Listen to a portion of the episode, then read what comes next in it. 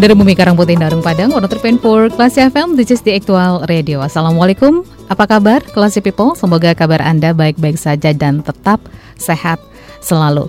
Klasi People, tahapan pilkada sudah dimulai di tanggal 15 Juni 2020 lalu.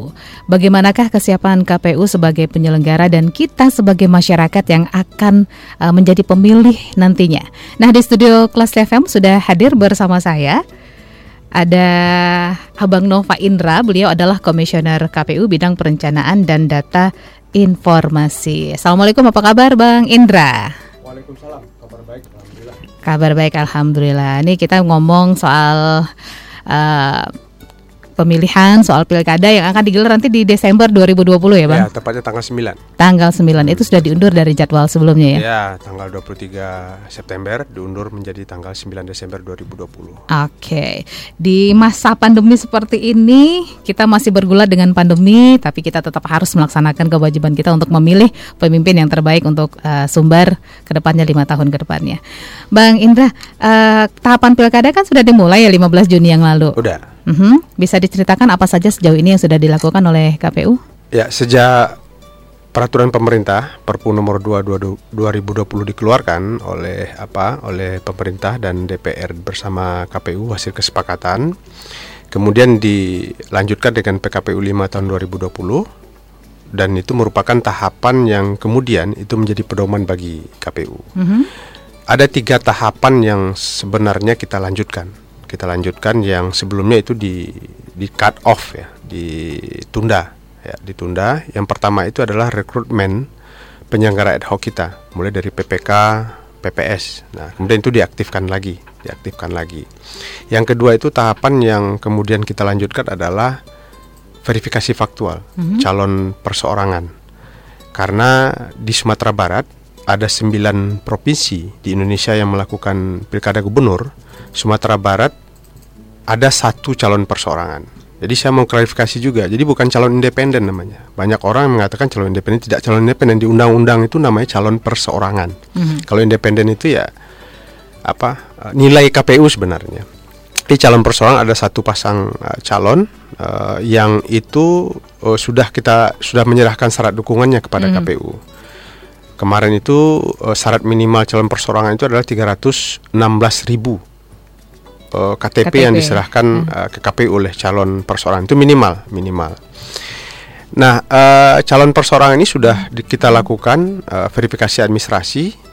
Uh, kemudian setelah verifikasi administrasi, maka kita lanjutkan kepada verifikasi faktual.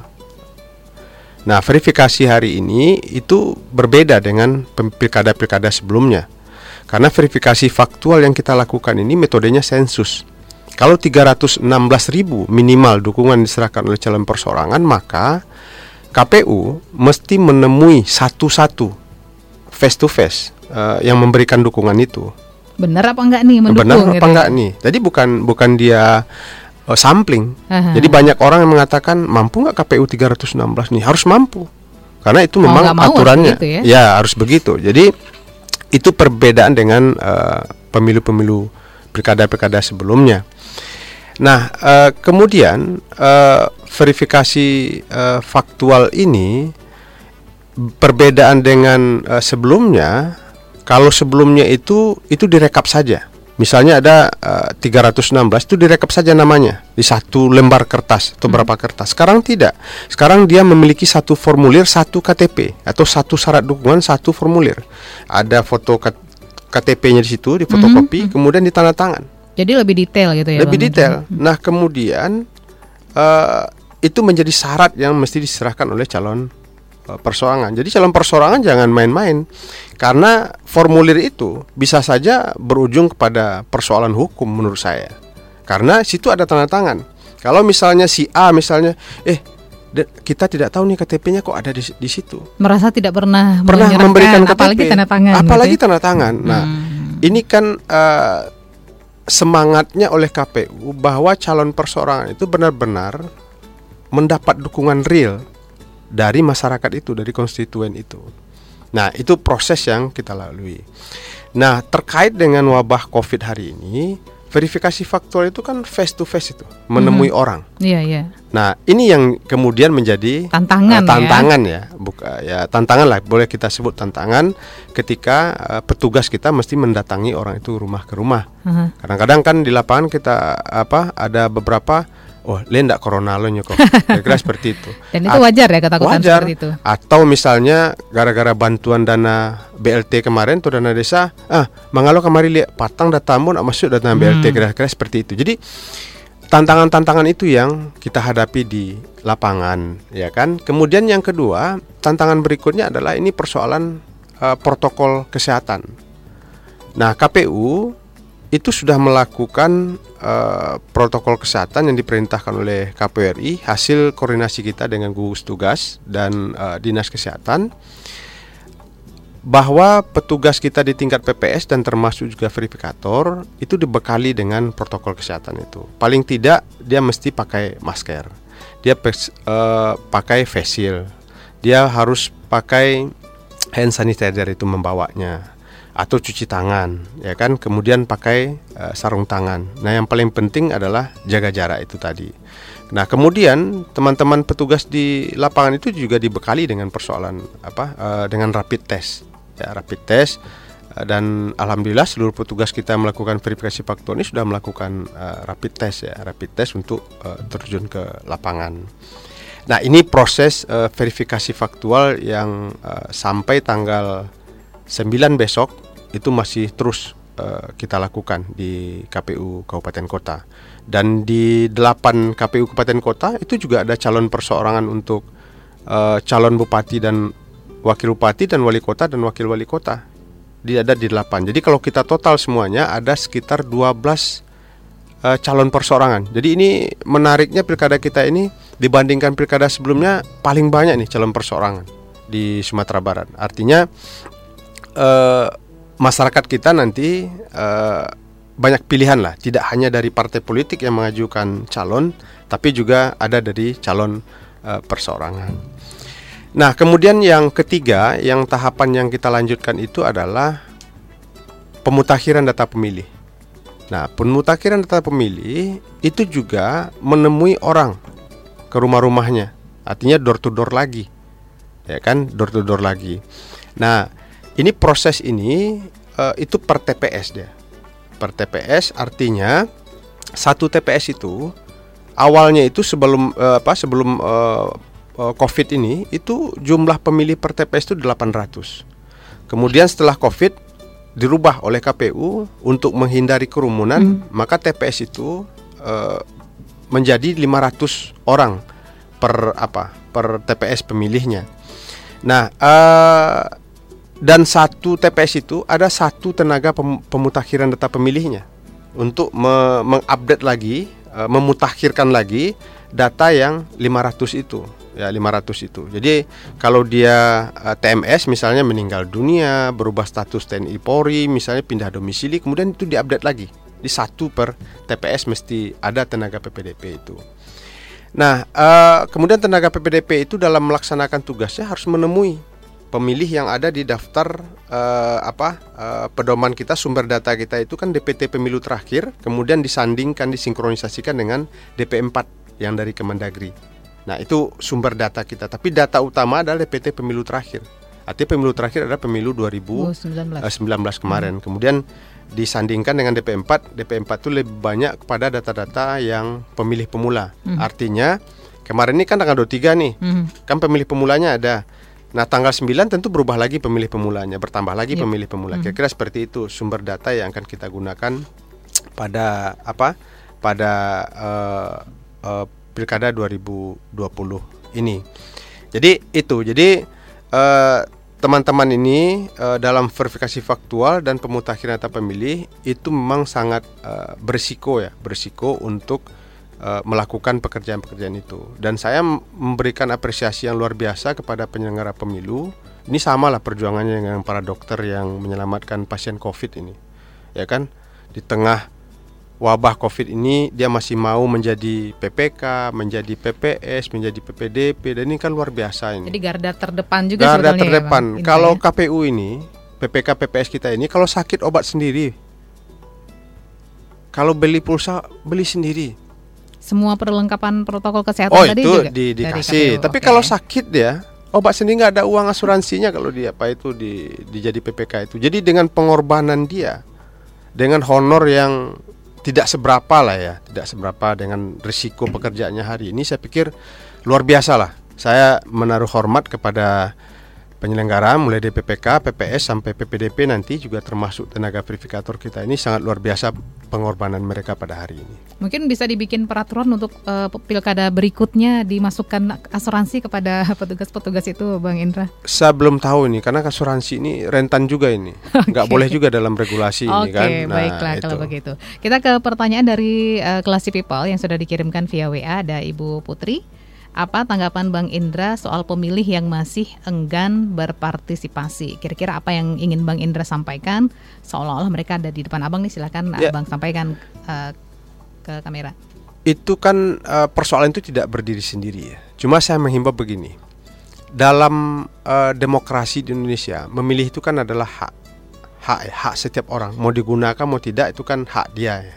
berbeda dengan beberapa negara di dunia kalau memilih itu adalah kewajiban ketika dia tidak datang ke TPS itu di didenda. Hmm. Nah, saya ingin menggambarkan seperti ini. Eh, orang selalu bilang atau saya selalu bilang bahwa lima menit itu berharga di TPS. Ah, Bapak Indra ini atau eh, Pak Komisioner ini ngomong aja katanya seperti itu. Nah, coba bayangkan ketika kita tidak datang ke TPS misalnya. Kemudian itu terpilih pemimpin misalnya. Kemudian ketika melahirkan kebijakan misalnya tentang pendidikan, misalnya tentang biaya parkir walaupun sekecil apa pun, kemudian kita protes. Kemudian kita mau demo demonstrasi setiap hari ke kantor gubernur, ke kantor eh, DPRD.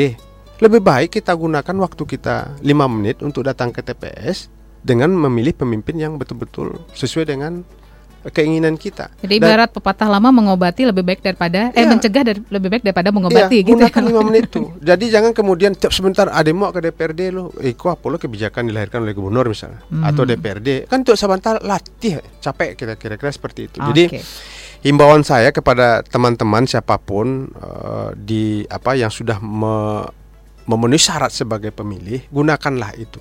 Oke, baik. Ya, gunakanlah itu. Kita ke line telepon dulu Boleh. Bang Indra. Silahkan untuk Anda yang sudah gabung di 08126601034. Halo, selamat pagi. Halo, selamat pagi. Iya, dengan Bapak siapa? Pak Rizal, Bu. Pak Rizal. Pak Rizal nih kalau dari suaranya saya yakin Bapak akan berpartisipasi nih di Pilkada Desember nanti. Ya, Bu. Oke, silahkan Ah, Pak Rizal saya ada Pak- Bang Indra di sini. Ya, saya baru dengar juga talkshow KPU ini. eh karena kan masih pandemik nanti pas Desember itu ya, Bu ya. Kemungkinan masih pandemik seperti itu. Nah, apa eh, sistem-sistem yang dijalankan oleh KPU untuk eh, pemilih nanti biar tetap aman. Saya baru baru dengar juga ini talkshow-nya. Itu saja. Ya itu aja dulu Bu. Bagaimana nanti sistem memilih kita itu Bu? Agar aman ya buat yang datang ke TPS Iya, ke Betul. ini ya. Oke. Terima kasih Bu. Baik, terima kasih Bapak Rizal. Silahkan langsung dijawab Bang Ya, Indra.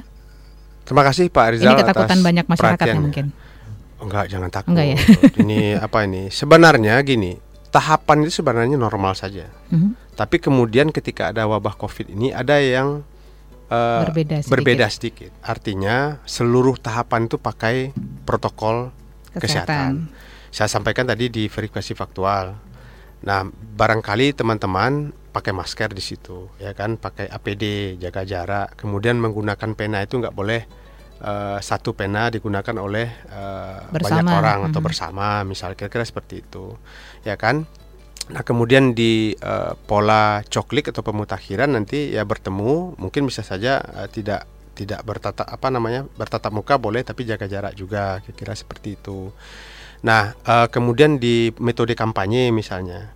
Nah, yang eh, kemungkinan metode kampanye tidak ada lagi rapat yang mengumpulkan banyak orang. Misalnya kampanye akbar atau rapat umum mungkin Berarti tidak kampanye ada lagi. terbuka kemungkinan nggak ada. Nggak ada lagi, Oke. tapi mungkin itu lebih dipindahkan ke kampanye daring misalnya Oke. atau pakai pola-pola eh, apa namanya Zoom meeting atau Mhm, apa atau mhm. Google Meet eh, Mhm. misalnya kan seperti itu. Nah, kemudian para calon pun untuk iklannya mungkin kita uh, apa kita sarankan atau nanti kita buat aturannya melalui media-media sosial apakah itu Facebook, Instagram dan seterusnya. Nah, kemudian itu lagi-lagi intinya tidak mengumpulkan orang dalam uh, jumlah banyak. Ini sudah dibuatkan uh, ketentuannya, Bang Ya, Indra? ini kan sedang proses PKPU-nya okay. oleh apa oleh KPU Republik Indonesia. Nah, itu untuk apa? Untuk metode kampanye.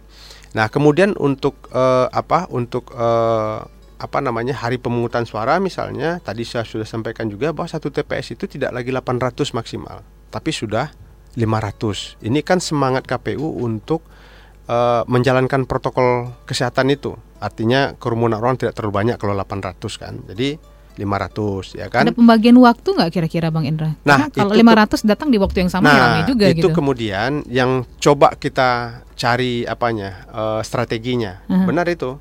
Jadi memang kekhawatiran kita kadang-kadang orang ini jam 10, jam 11 baru datang dia. Iya, iya. Padahal buka TPS dari jam 7 uh -huh. sampai jam 1. Nah, tapi mengelola aktivitas orang ini kan susah juga betul, ini kan, betul. Mengelola, karena dia jualan ke sawah lah kadang-kadang atau gimana kan dia sempat ke TPS cuma jam segitu kalau kalau diundur lima menit saja anda ada waktu waktu mau ke situ lagi ya kan kan bisa bisa seperti itu jadi ini kemudian yang perlu juga disosialisasikan kepada uh, masyarakat uh, kita Nah, kemudian di TPS itu kita juga dibekali nanti petugas kita di KPPS itu orang yang mau masuk TPS itu harus cuci tangan, harus uh, pakai hand sanitizer dulu, harus diukur suhunya, ya kan? Harus pakai masker orang yang datang uh, ke TPS tersebut. Jadi uh, uh, protokol kesehatan di TPS itu benar-benar uh, kita jaga, kita jaga sehingga pemilih itu aman dia Nah, kemudian juga bagi masyarakat kita yang lagi isolasi mandiri misalnya, di rumah misalnya. Nah, petugas kita di KPPS itu juga kita beli kali dengan baju hazmat ya untuk mengunjungi orang yang sedang isolasi mandiri.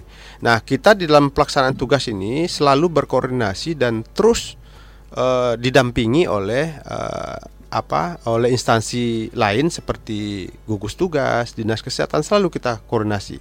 Bagaimana kita berharap KPU ini tidak menjadi klaster baru dalam penyebaran uh, wabah Covid ini. Nah, alhamdulillah kalau misalnya Sumatera Barat itu sudah uh, menurun ya kan alhamdulillah. Tapi jangan kemudian naik nanti KPU ah ini gara-gara KPU jadi nih pilkada ini kan. Ya? Nah, jadi jangan kemudian KPU itu menjadi penyebar klaster baru okay. bagi wabah Covid. Jadi kira-kira itu. Jadi Pak Arizal menurut saya ya kita sama-sama apa? Sama-sama apa menjalankan protokol kesehatan itu. KPU menjalankan, masyarakat pemilih kita juga kita himbau. Sama-sama Bawa alat kita. tulis sendiri mungkin besok kalau ke, ke itu. Uh, itu yang belum apa kita rumuskan strateginya. Bisa saja uh, disediakan di apa di TPS misalnya kita kan di TPS itu kan masih coblos. Masih coblos ya kan? Mungkin paku disediakan. Misalnya 500 ya 500 juga pakunya kan? Atau sarung tangan misalnya. Sarung tangan yang sekali pakai itu kan? Nah bisa aja polanya seperti itu. Jadi TPS nanti pada hari pemungutan suara itu benar-benar kita jaga uh, sterilisasinya atau protokol COVID-nya memang kita taati. Nah, kita juga menghimbau kepada masyarakat untuk apa? Untuk uh, sama-sama kita menjaga itu. Gak mungkin kalau dari penyelenggara sudah seperti ini uh, masyarakatnya jengah atau sebaliknya masyarakatnya apa penyelenggaranya juga uh, tidak siap misalnya. Tidak siap misalnya. Hmm. Nah, kemudian yang paling penting menurut saya peserta pemilu partai politik ini tentu memiliki tanggung jawab yang sama juga dengan kita di KPU bagaimana menyampaikan ini kepada konstituennya supaya kita sama-sama menjaga. Nah, tentu yang paling bertanggung jawab adalah pemerintah daerah. Oke. Okay. Ya kan dalam hal ini. Kita ke telepon lagi uh, Bang Indra. Halo, selamat pagi. Ya, pagi. Dengan siapa, Ibu? Dengan Lili. Ibu Lili? Ya. Oke. Ibu Lili silahkan. Uh, ya, jadi saya mau nanya nih uh, ke uh, nanya tentang kira-kira kapan sih uh, kita bakalan tahu uh, sama calon-calon gubernur dan wakil gubernur? Oke, okay, baik. Uh, uh, yang sudah fix nih. Oke, okay, gitu aja. Ya, iya. Oke baik, ditunggu jawabannya Ibu Lili, Bang Indra. Ya. Uh, kita akan jawab ini setelah break. Oke. Okay. Jadi kita harus break dulu. Uh, Bu Lili bertanya kapan sih kita tahu pasangan calonnya ini yang resminya kapan dirilisnya gitu ya. Untuk anda kelas people masih bisa bertanya silahkan ke telepon 0812 660 1034 Karena kami akan kembali setelah jeda komersial berikut ini. Special Talk Show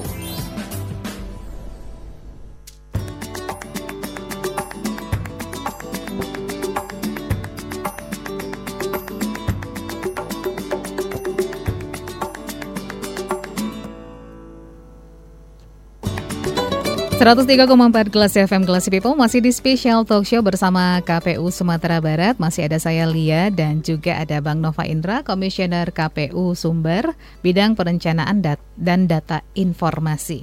Tadi sebelum jeda kita terima telepon dari Ibu Lili ya. Ibu Lili menanyakan kapan sih sebenarnya kita bisa tahu pasangan uh, calon yang fix. Nah, silakan Bang Indra. Ya, terima kasih Bu Lili atas pertanyaannya. Sekarang gini, jadi kan sudah banyak ini uh, apa uh, baliho ya. yang bertebaran ya. Sudah hafal dengan muka-mukanya. Sudah hafal. Tapi kemudian yang perlu saya luruskan mereka itu bukan misalnya Pasangan calon calon, yang... calon gubernur Sumatera Barat. Pertanyaan saya sejak kapan dia jadi calon? Ini kan ini kan apa? Ini pendidikan ini pendidikan politik bagi yep. masyarakat kita dan juga pendidikan politik juga untuk para calon yang mau maju, ya? maju hmm. kira-kira seperti itu atau bakal calon yang mau Jadi maju. Ini mengklaim diri sendiri. Mengklaim diri sendiri menjadi calon. Padahal KPU itu belum menetapkan dia sebagai calon. Yang ada tuh kalau mau masang baliho bakal calon. Balon ya. Nah, balon dia baru. Bakal balon dia, bakal calon bakal, dia. Ba bakal, bakal bakal calon, calon dia. bakal calon dia baru, belum jadi calon dia. Ya kan? Nah, ini kalau ada apa uh, Bapak Ibu, teman-teman yang mau maju uh, pilkada itu hati-hati buat itu. Jadi uh, membuatnya di Bali itu ya bakal calon bukan calon, kira seperti itu. Tapi itu menyalahi aturan enggak kan? Sebenarnya persoalannya eh, nggak uh, ada apa ya nggak ada aturannya dia apa ya tapi ini kan persoalan etik saja oh, sebenarnya okay. etik dan pendidikan politik dan yeah. kewajiban uh, apa uh, partai kan salah satunya adalah pendidikan politik bagi masyarakat kita mm -hmm. edukasi lah yeah. ya dicerdaskanlah masyarakat ini jangan apa masyarakat kita ini selalu diberikan informasi-informasi yang kemudian itu tidak sesuai dengan regulasi kita Kemudian pertanyaan uh, apa uh, Uni Lili tadi uh, terkait dengan kapan nih fixnya? Nah itu di dalam PKPU 05 itu 2020 itu KPU membuka pendaftaran itu itu di tanggal 4, 5, 6 September September 2020 itu pendaftaran itu. Jadi pendaftaran uh, pasangan calon uh, gubernur dan wakil gubernur ini bisa dilakukan dalam dua jalur yang pertama itu jalur perseorangan tadi yang hari ini kita verifikasi.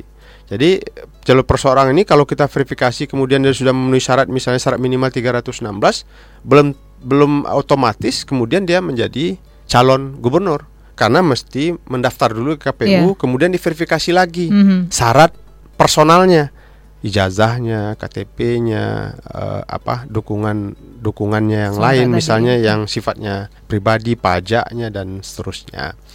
Nah, kemudian uh, jalur yang kedua adalah uh, partai politik atau gabungan partai politik. Jadi partai politik yang boleh mencalonkan pasangan gubernur dan wakil gubernur itu mesti memenuhi kursi di DPRD itu 13 minimal. Jadi 13 kursi. Jadi kalau hari ini yang punya kursi lebih dari 13 itu cuma uh, satu partai, Partai Gerindra. Selebihnya PKS, Nasdem, Golkar, uh, P3 misalnya atau PKB misalnya atau uh, apa partai yang lain itu itu di bawah uh, 13. Jadi cuma satu partai itu boleh mengusung uh, sendiri.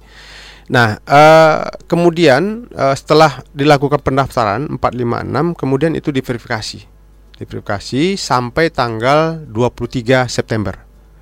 Nah, 23 September itu KPU akan menetapkan berapa calon e, gubernur dan wakil gubernur yang akan mengikuti pilkada tanggal e, 9 Desember 2020.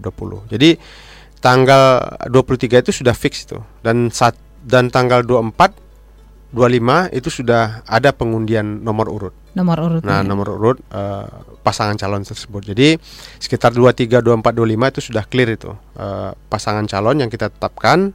Menjadi calon kemudian sudah ada nomor urut masing-masing calonnya. Oke. Jadi Ibu Lili apa? Mungkin Bu Lili ini deg-degan nih. Iya. Kira-kira jagoan saya masuk gak ya? ah masuk Gitu. nggak? Kan banyak juga nih beliau. Oh ternyata dia nggak masuk, nggak didukung Iya. oleh partai politik misalnya. Iya. Padahal dia udah jor-joran itu. Iya, ini ya cakep kan? nih, ini jadi gubernur saya nanti. misalnya Ah gitu itu. ya. Jadi tapi ternyata dia nggak dapat dukungan Iya, dari partai iya, iya, politik. Nah jadi menurut saya eh, apa bakal calon yang ada hari ini ini kan eh, kepada apa? Kepada adu ide lah, adu strategi lah. Siapa yang layak untuk menjadi apa gubernur Sumatera Barat? Nah tentu yang paling penting karena kita sistem kita negara demokrasi harus diajukan oleh partai politik, tentu mesti menunggu siapa yang apa namanya di, diusulkan oleh partai politik. Kira-kira begitu Bu Lili. Oke, Bu Lili mudah-mudahan eh, bisa bersabar menunggu sampai September ya. Ya. Jadi dilihat-lihat aja dulu Bu baliho-balihonya Ah, gitu kan atau dicari track recordnya dari atau sekarang gini ya. atau gini jadi kalau misalnya masyarakat sebenarnya dari bakal calon yang muncul ini kan sudah tahu kita ini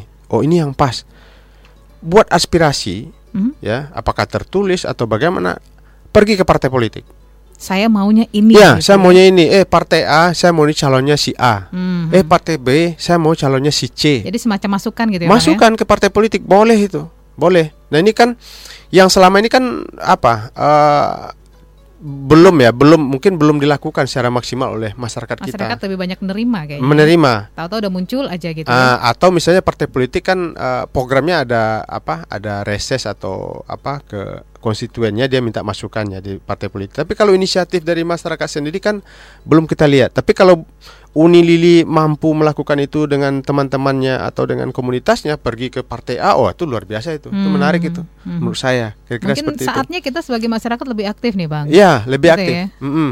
Tapi kalau dilihat-lihat dari baliho Bang tuh rata-rata laki-laki semua. Gimana menurut Abang mungkin gak sih perempuan jadi pemimpin di Sumber? Bisa saja. Si- apa sistem demokrasi kita, sistem rekrutmen calon pemimpin kita kan tidak membatasi. Mau perempuan dia, mau laki dia kan ba- nggak membatasi. Ya, kalau di, di kalau di PKPU tidak ada, oh ini harus laki-laki tidak. Nah, rekrutmen pimpi- pemimpin itu sebenarnya ada di partai politik. Partai politik, makanya partai politik memang mesti kita dorong bagaimana membuka peluang yang sama eh, antara perempuan dan laki-laki. Di KPU nggak ada. Kadang-kadang ada juga anggapan masyarakat tuh, kok KPU kok bagus ya calon bupati dan atau calon gubernur yang eh, ado kini kok. Seakan-akan KPU yang Menentukan. me- me- mengusulkan iya. calon, padahal tidak. Proses rekrutmen itu di partai politik. Nah, saya mengatakan menekankan bahwa KPU di peraturan KPU itu tidak ada membatasi. Malah kita eh, di peraturan KPU itu mem- apa, me- me- apa mengharapkan partai politik itu memberi kesempatan yang sama atau equal kepada eh, perempuan dan laki-laki untuk menjadi apa itu eh, calon itu. Oke, Ya, kita lihat itu. ya mungkin Pilkada 2020 ini bakal ada perempuan yang uh, muncul Ya bisa saja. bisa saja. Bisa saja uh, Uni apa Uni Lili. Lili uh, mengajukan lagi usul tuh. Eh perempuannya mana ini untuk calonnya atau ada calon dari Uni Lili yang perempuan atau Uni Lili sendiri. Saya mampu untuk jadi calon gubernur misalnya. Hmm. Saya daftar ke partai politik, silahkan, nggak apa-apa. Oke, Uh-uh. kita lihat ya. Eh, pengalaman abang di lapangan selama ini seperti apa, bang?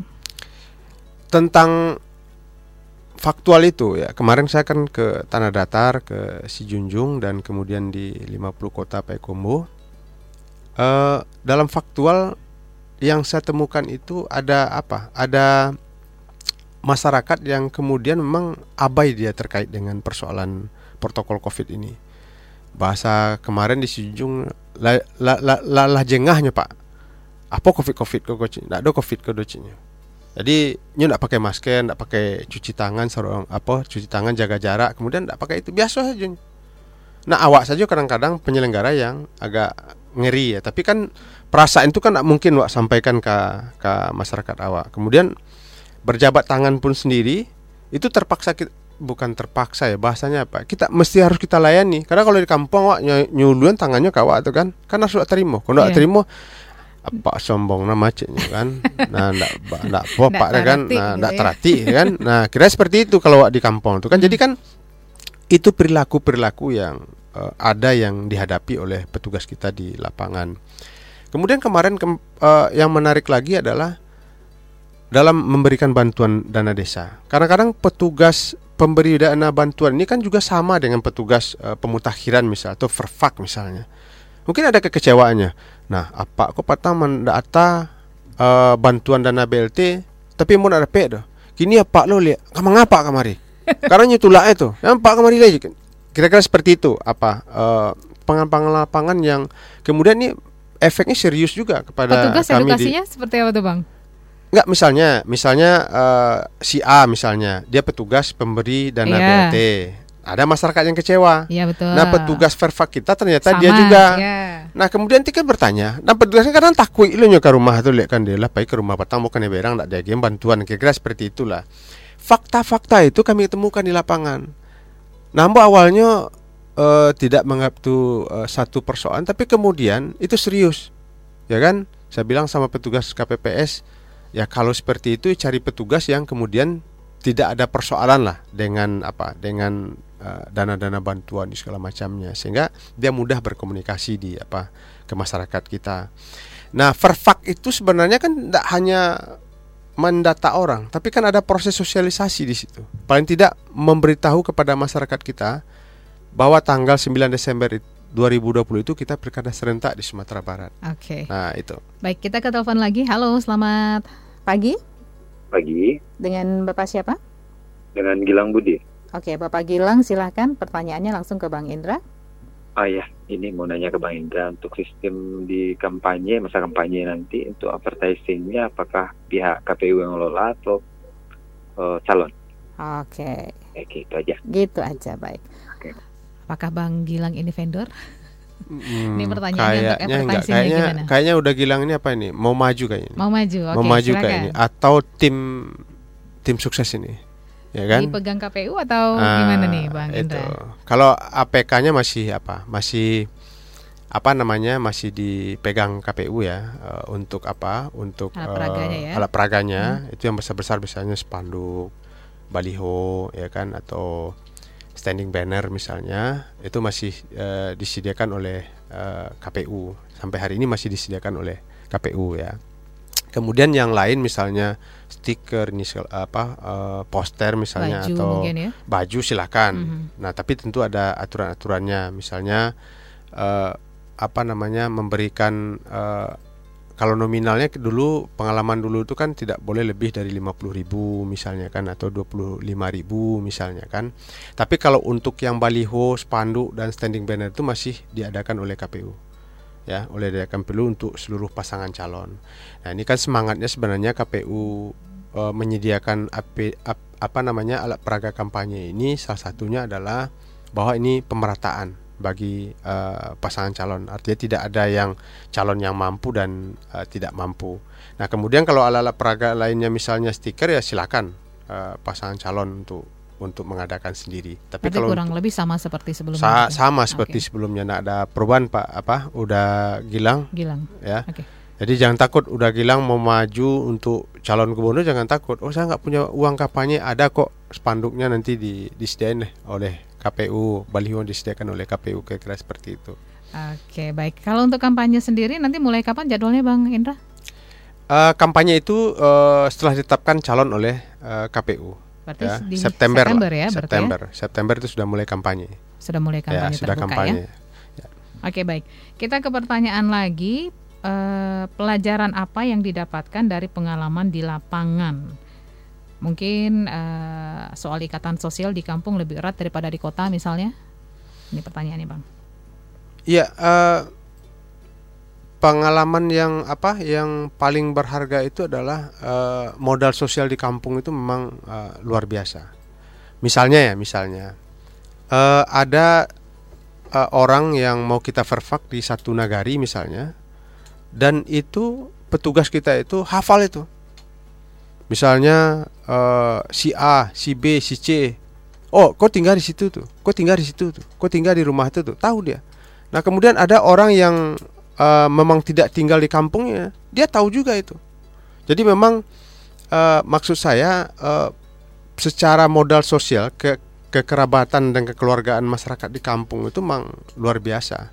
Karena memang mungkin mobilitas ya keluar masuk masyarakat di kampung itu agak eh, lebih apa? lebih sedikit dibandingkan di kota. Di kota kan mobilitas orang kan cukup apa cukup Tinggi, tinggi, ya? tinggi ya sehingga memang agak susah juga mengenali eh, si A si B si C karena Kalau di PR kampung otak di lapau ya kalau kalau di kota kan Pak RT aja kadang-kadang susah juga eh, apa Ditemui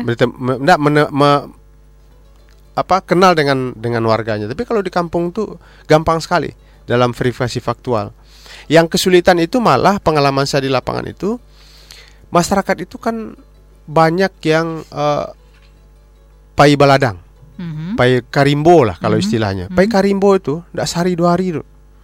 Kadang mau sebulan, kadang mau seminggu, kadang dua minggu barunya pulang. Nah kesulitan awak untuk apa? Untuk mencari orang tuh. Hmm. Padahal kalau dalam verfak kan harus basobok orang tuh dia, awak.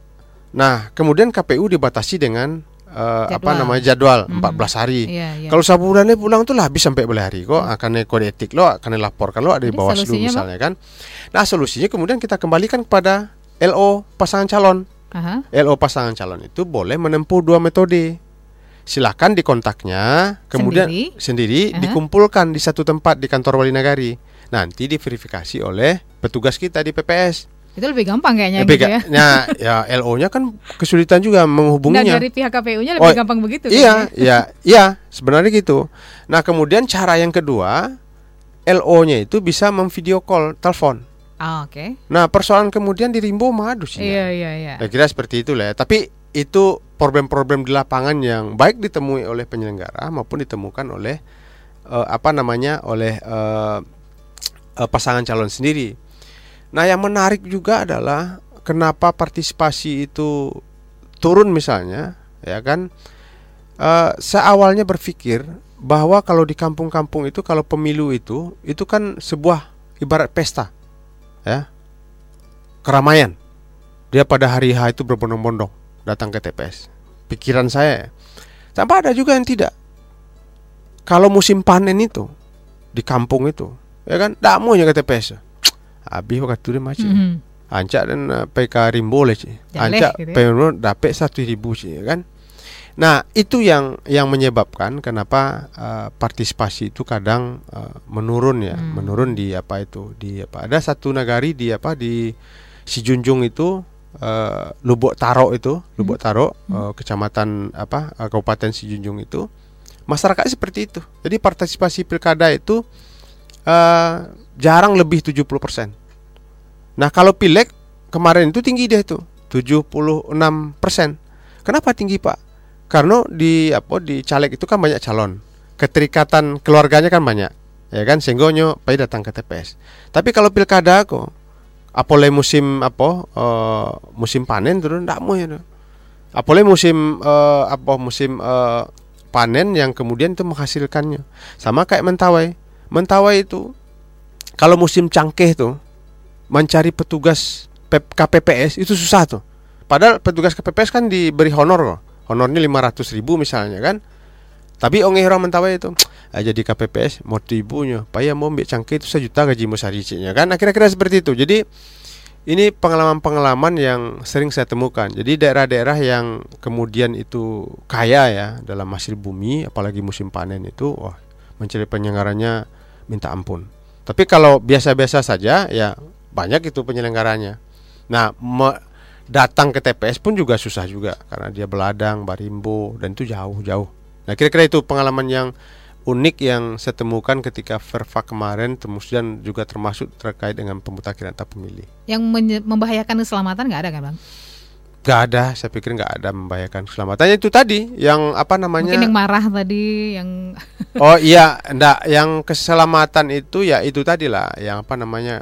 protokol kesehatan Oh, lah oke, ya. lebih ke situ ya. Ya lebih ke situ ya yang apa tapi kita memang tidak perlu apa ya tidak perlu takut cemas saya apa saya terinspirasi dengan apa yang dikatakan oleh Pak apa Pak Dokter Andani itu bahwa kita mesti mengetahui juga bagaimana protokol kesehatan yang efektif itu. Misalnya eh, berbicara harus pakai masker jaga jarak misalnya kan sering-sering cuci tangan kira-kira seperti itu. Udah selesai. Ya kan? Itu kan hal simple. Yang kemudian itu tidak perlu kita apa kita cemaskan lah. Eh, apa eh, terkait dengan apa. Tapi tetap kita mesti waspada. Saya Ber- setuju itu. Berarti nanti alokasi dananya di, ditambah poinnya, misalnya untuk uh, menyediakan sabun, Oh iya, iya. menyediakan Oh iya, jelas lah. untuk kesehatan yang lainnya gitu ya. Jelas, jelas. Jadi kita itu anggaran kita itu untuk pilkada itu sebelum Covid itu 131 miliar. Mhm. Kemudian ada penambahan TPS. Karena dulu kan 800. Iya, iya. Nah, Otomatis kemudian dikurang, digeser bertambah. ya.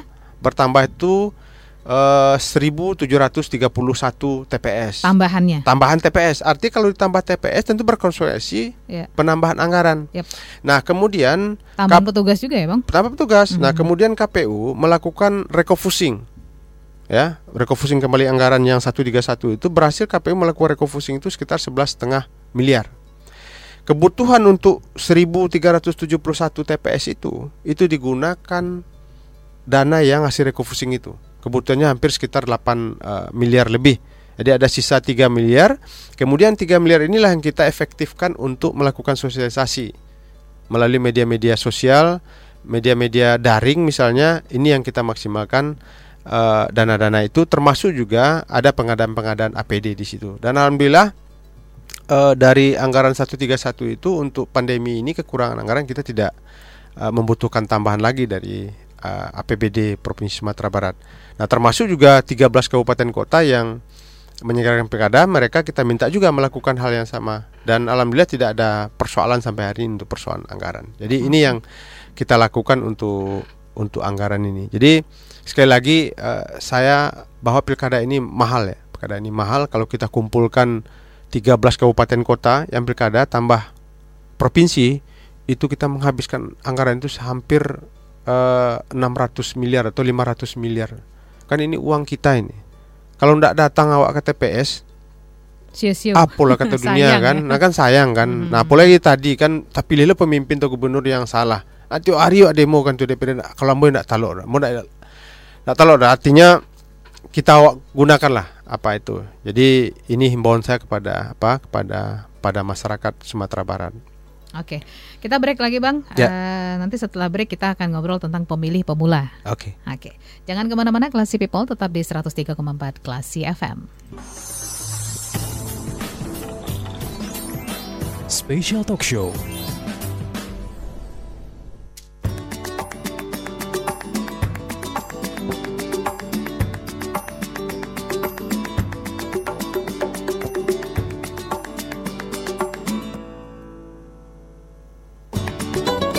Seratus tiga Kelas FM, Klasi People masih di Special Talk Show bersama KPU Sumatera Barat. Masih bersama saya Lia dan juga Bang Nova Indra, Komisioner KPU Bidang Perencanaan dan Data Informasi. Nah Bang Indra tadi sebelum jeda saya bilang kita akan ngobrol tentang eh, pemilih pemula. Oke. Kalau misalnya dari orang-orang eh, orang-orang apa ya orang senior atau orang-orang tua yang sudah biasa menghadapi pilkada saja ada nada pesimistis, gimana dengan eh, pemilih pemula ini? Apalagi kalau ternyata nggak ada calon yang maju itu yang dari kalangan milenial, dari kalangan muda. Apa strategi dari KPU agar si pemilih pemula dan yang muda-muda ini nih berminat untuk eh, ikut pemilu, Bang Indra? Ya, eh, pemilih pemula ini kan unik nih. Pemilih pemula ini kan adalah pemilih yang baru pertama kali dalam sejarah hidupnya untuk ikut Iya. mencoblos ya, Mhm. di TPS. Eh, kemudian mereka ini kan apalagi dari apa dari eh, kemajuan teknologi hari ini, KPU melihat bahwa mereka sangat melek sekali terkait dengan teknologi. Nah, eh, informasi terkait pilkada tentu strategi KPU bisa melalui media-media sosial yang dimiliki uh, oleh pemilih pemula pada hari ini. Cuma kemudian tantangannya adalah apakah itu dibaca atau jadi referensi oleh pemilih pemula. Mhm. Kan itu tantangannya. Nah, kita juga uh, sedang mencari formula yang lebih khusus ya, lebih apa lebih menarik ya. Nah, kemarin itu misalnya contoh terkait dengan maskot maskot pemilu pilkada 2020. Kita kan maskot kita itu kan seperti robot itu. Ya, robot itu kan konsepnya kan itu kan memang milenial banget itu, milenial banget. Nah, eh, kita coba itu. Jadi itu memang dari hasil apa? Hasil diskusi kami dan eh, polling yang kita lakukan di web KPU itu memang pilihannya banyak banyak ke sana terkait dengan robot itu. Jadi kita tidak menggunakan lagi apa namanya hewan atau rumah gadang, misal tidak, tapi konsepnya robot kemudian kita kasih aksesoris yang uh, memunculkan uh, minangnya. Mudah-mudahan si muda-muda ini tertarik Ah, gitu tertarik. ngeliat Nah. robot tadi. Yang kedua, eh, KPU juga mencari kegiatan-kegiatan yang kemudian ini menyasar pemilih-pemilih eh, pemula. Misalnya KPU Padang itu melakukan pelatihan atau pendidikan terkait dengan eh, manajemen kepemimpinan organisasi untuk eh, anak-anak SMA misalnya.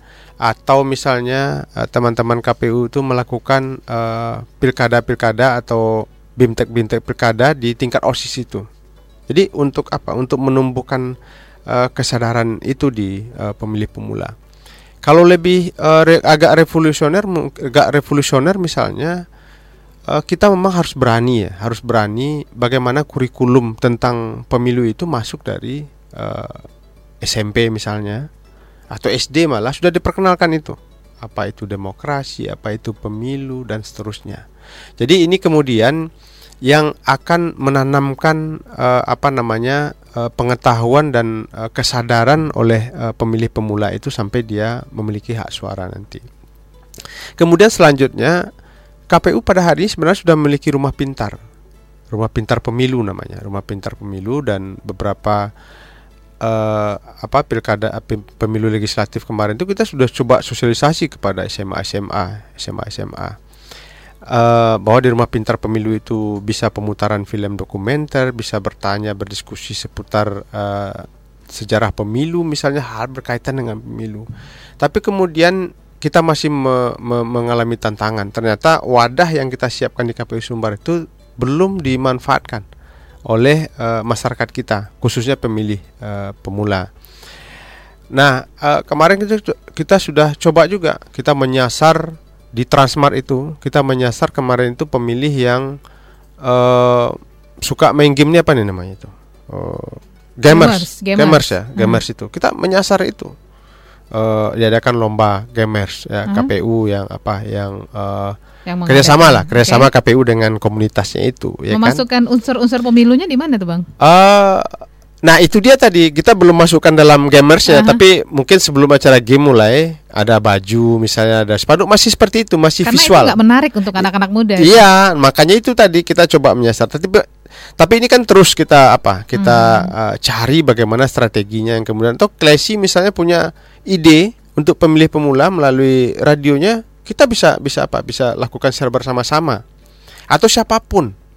Nah, KPU kan juga tidak bisa berpikir Sendiri. itu sendiri lah ya sendiri apalagi pemilih pemula saya katakan unik sekali dia unik sekali. Tapi dia sangat menentukan sangat menentukan. Nah eh, yang perlu jadi catatan bagi kita bagi KPU siapa pun jadi pemerhati pemerhati apa pemerhati eh, pemilu pemilih pemula ini adalah pemilih yang rentan menurut saya. Ada survei yang sudah dilakukan nggak, Bang? ada hasil survei Berapa itu yang saya tahu ya, yang saya tahu, yang saya tahu begini, bahwa pemilih pemula ini kalau tidak dibekali dengan eh, basic pengetahuan tentang pemilu, dia akan menjadi pemilih yang rentan, rentan untuk dilakukan money politik, rentan untuk dilakukan eh, apa namanya eh, dimobilisasi, rentan dimasuki dengan eh, berita-berita hoax misalnya, ya kan? Dia cepat sekali itu menerima berita sepotong aja udah, prr, ya kan?